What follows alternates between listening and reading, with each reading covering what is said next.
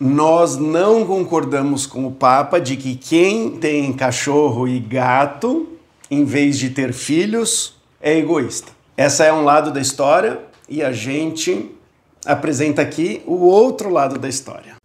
Começa agora o podcast do Dr. Pet, Alexandre Rossi. O planeta está muito cheio de gente. Né? Acho que todo mundo aqui concorda que a gente não precisa ficar incentivando ainda mais as pessoas a terem mais filhos, porque isso está gerando problemas ecológicos, sociais, realmente muito, muito sérios. 8 bilhões indo aí indo possivelmente para 10 bilhões e tudo mais, por mais que algumas populações estejam já começando a diminuir, a gente ainda tem uma previsão de um crescimento populacional muito grande de humanos. E com isso, o crescimento de pets também. E os dois são capazes aí de piorar a qualidade de vida no planeta e piorar a qualidade de vida no planeta não só para nossa espécie, para várias outras espécies. Então, chamar uma pessoa de que não quer ter filho como egoísta é uma visão, mas a gente pode ter outra visão da pessoa que, diante de todas essas coisas, não querer ter filho para salvar o planeta, para dar uma qualidade melhor e tudo mais, talvez essa seja, nesse ponto de vista, a menos egoísta. Sobre cuidar dos cachorros como se fossem filhos, eu acho que ele não colocou como uma maneira pejorativa mas eu acho que a gente tem que tomar um cuidado para a gente lembrar que eles não são nossos nenéns, mas eles podem trazer muitas satisfações que nenéns trariam para casa.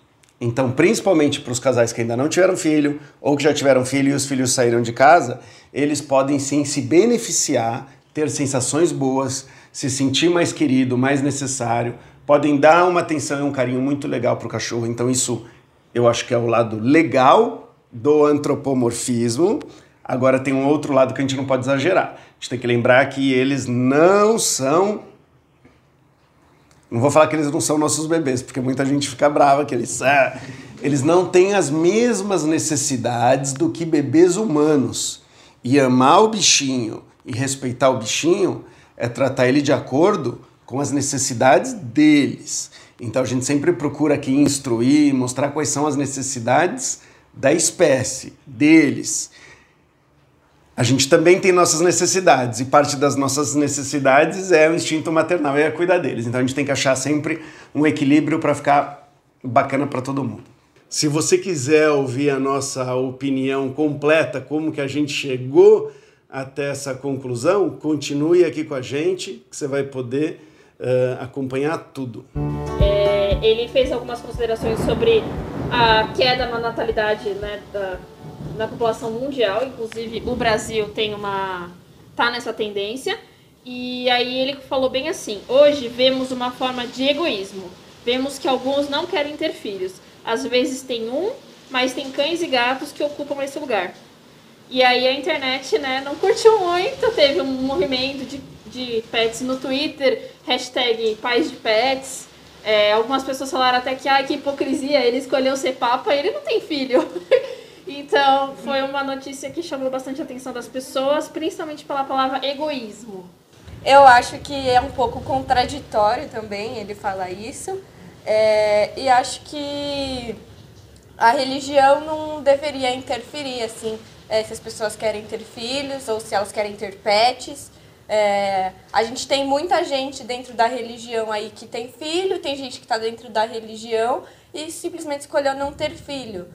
É, e acho que também precisa ser levado em conta que hoje em dia o mundo está muito diferente é, do que antigamente, quando as pessoas seguiam é, mais a fundo a religião, né, de certa forma.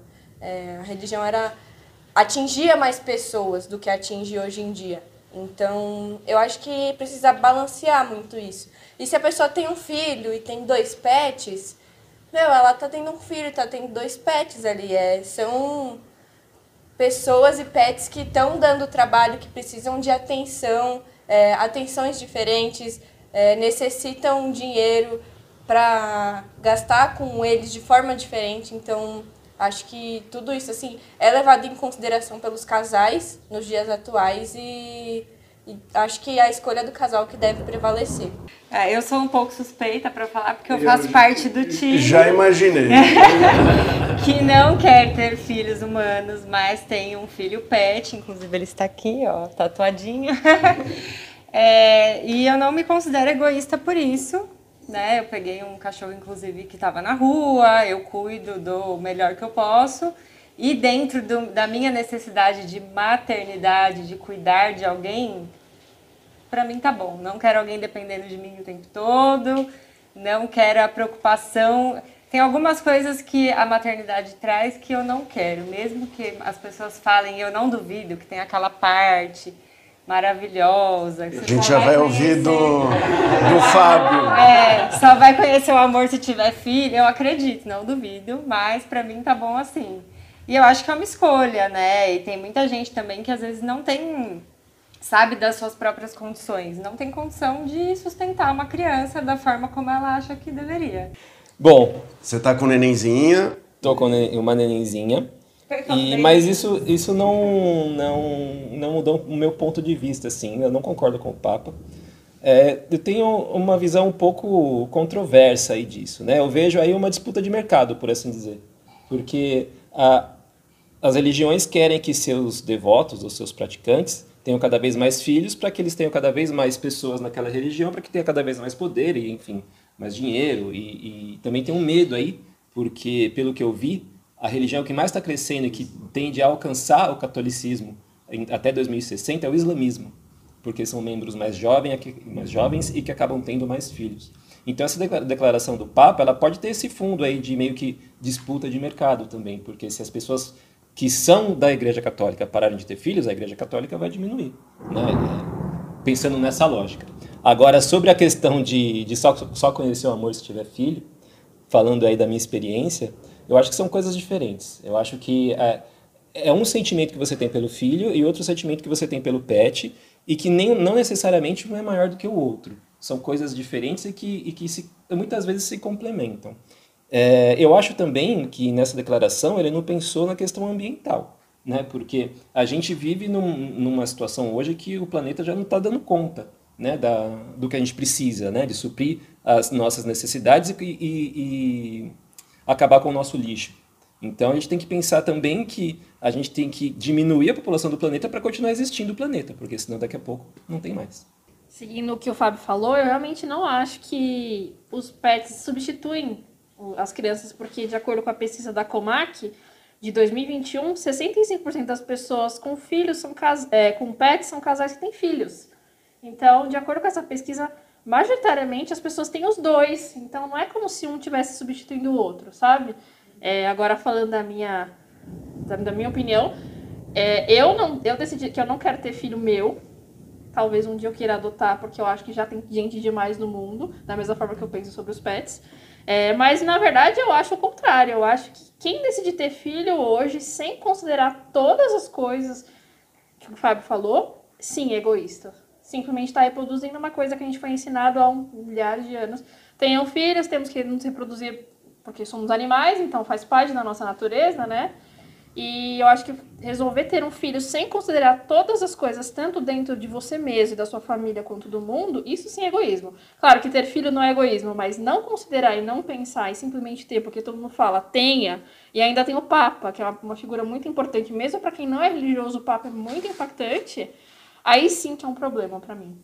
Bom, o que, que eu acho dessa, desse ponto? Assim, primeiro, eu acho muito legal a gente poder discutir e, e, todo mundo tem direito à sua opinião. É claro que alguém como o Papa, a opinião impacta muita gente e tem consequências disso. E eu gosto muito da ideia da gente poder também expressar nossa, uh, nossa opinião, né? Então, o, eu acho que o, o, o, primeiro ponto ali de ter um filho, um filho não, não repõe a população. Talvez é isso. Então, assim, eles falam que é 2,3 filhos para você manter a população por casal, né? 2,3 para você manter a população, porque você vai ter uma taxa de mortalidade, tal, tal, tal. E o fato é que a população, a gente está num planeta com, com 8, estamos com praticamente 8 bilhões de pessoas na década de 70 já se falava que o, que o, que o planeta já não tem mais condições, a gente não parou de crescer. E não parou ainda. A gente continua, a gente continua crescendo. Ainda bem que esse ritmo de crescimento está diminuindo, mas tem pesquisas que, que acreditam que a gente vai ainda para 10 bi antes de começar a diminuir.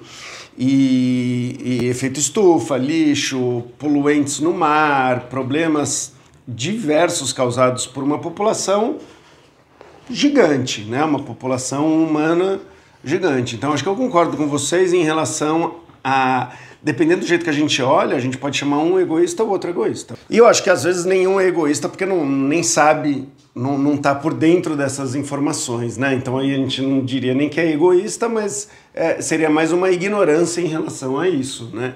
Então, eu gosto de ver de todos os ângulos, né? Então, sim, às vezes eu, eu ter um filho pode ser uma demonstração de amor e que eu quero uh, um super investimento em que o foco não vai ser mais em mim, vai ser no outro.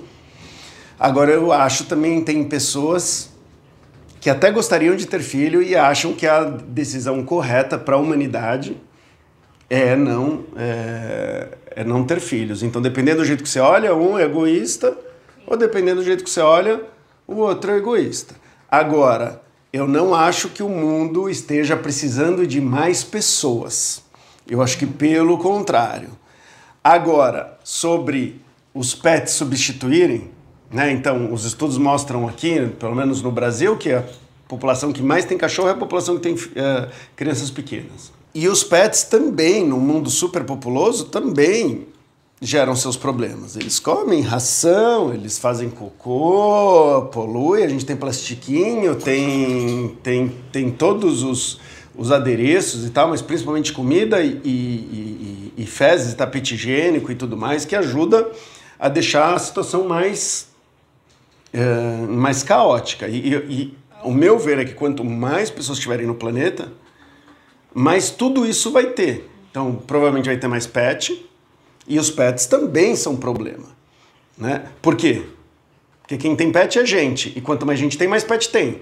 E, então, quando você começa a pegar e, e vai estudando os danos ambientais causados pelos pets, também não é pequeno. A gente pega gatos que estão caçando os, os, bichos da natureza, cada vez mais gente, cada vez mais gato, cada vez menos animais. Então, os, os, os naturalistas, os, ecologistas, né, eles também se preocupam com a destruição que os pets estão fazendo. Os cachorros caçam muitos caçam muitos animais também, muito gado é produzido para poder dar comida para eles. Então, então, eu, eu acho que, em vez de controlar os pets, é mais fácil deixar as pessoas que não querem ter filho não terem filho. Acho que essa seria a primeira, a primeira eu tiraria a pressão. Mas agora indo para o lado que. Isso aqui é todos os pitacos, indo para o lado que eu estudo, que eu acho que é que eu, que, eu, que, que eu me dediquei e tudo mais, é entender o papel do cão na nossa vida e do gato na nossa vida e eu tendo a concordar que, em parte, ele pode substituir. Eu sei que aqui ficou meio misturado, mas a gente vê que ah, as pessoas que não têm filho ou que o filho já saiu de casa, elas têm uma tendência maior a ter comportamentos uh, que, que são muito semelhantes com o que ela teria com o bebê. Então, por exemplo, a pessoa fala assim: vem cá com a mamãe, o meu bebê e tudo mais está mais predominante nas pessoas que não tiveram filho ou que o filho já saiu de casa. Isso mostra uma necessidade talvez do ser humano, né, de um instinto materno e paterno, que por milhares de anos ele foi selecionado como outros instintos e hoje a gente vive uma sociedade que não tem uma criança o tempo todo com você. Você não é um grupo pequeno. Se a gente for pensar, os índios seria mais parecido. Né? Então sempre tem um bebê no meio. Então você está uh, podendo exercer esse prazer de, de cuidar de um, de, um, de um outro serzinho. E, e quando a gente não tem, a gente pega o bebê, pe, pega o, o, cachorro e chama de bebê e, e, e traz para dormir mais perto, na cama. Então, existe essa, né? Eu, eu diria que existe essa substituição em partes não é igual, mas ela acaba dando talvez esse prazer para o ser humano, né? E, e aí eu acho que o, o, o cuidado, aí a gente entra em um outro ponto, é antropomorfizar demais, que é tratar o cachorro como se fosse um bebê, sendo que ele não é um bebê. Então, é, é legal eu poder satisfazer meus instintos, minhas necessidades, é legal que o cachorro faça bem para mim, mas eu tenho que fazer bem para eles também. Então eu acho que tem limites nessa antropomorfização.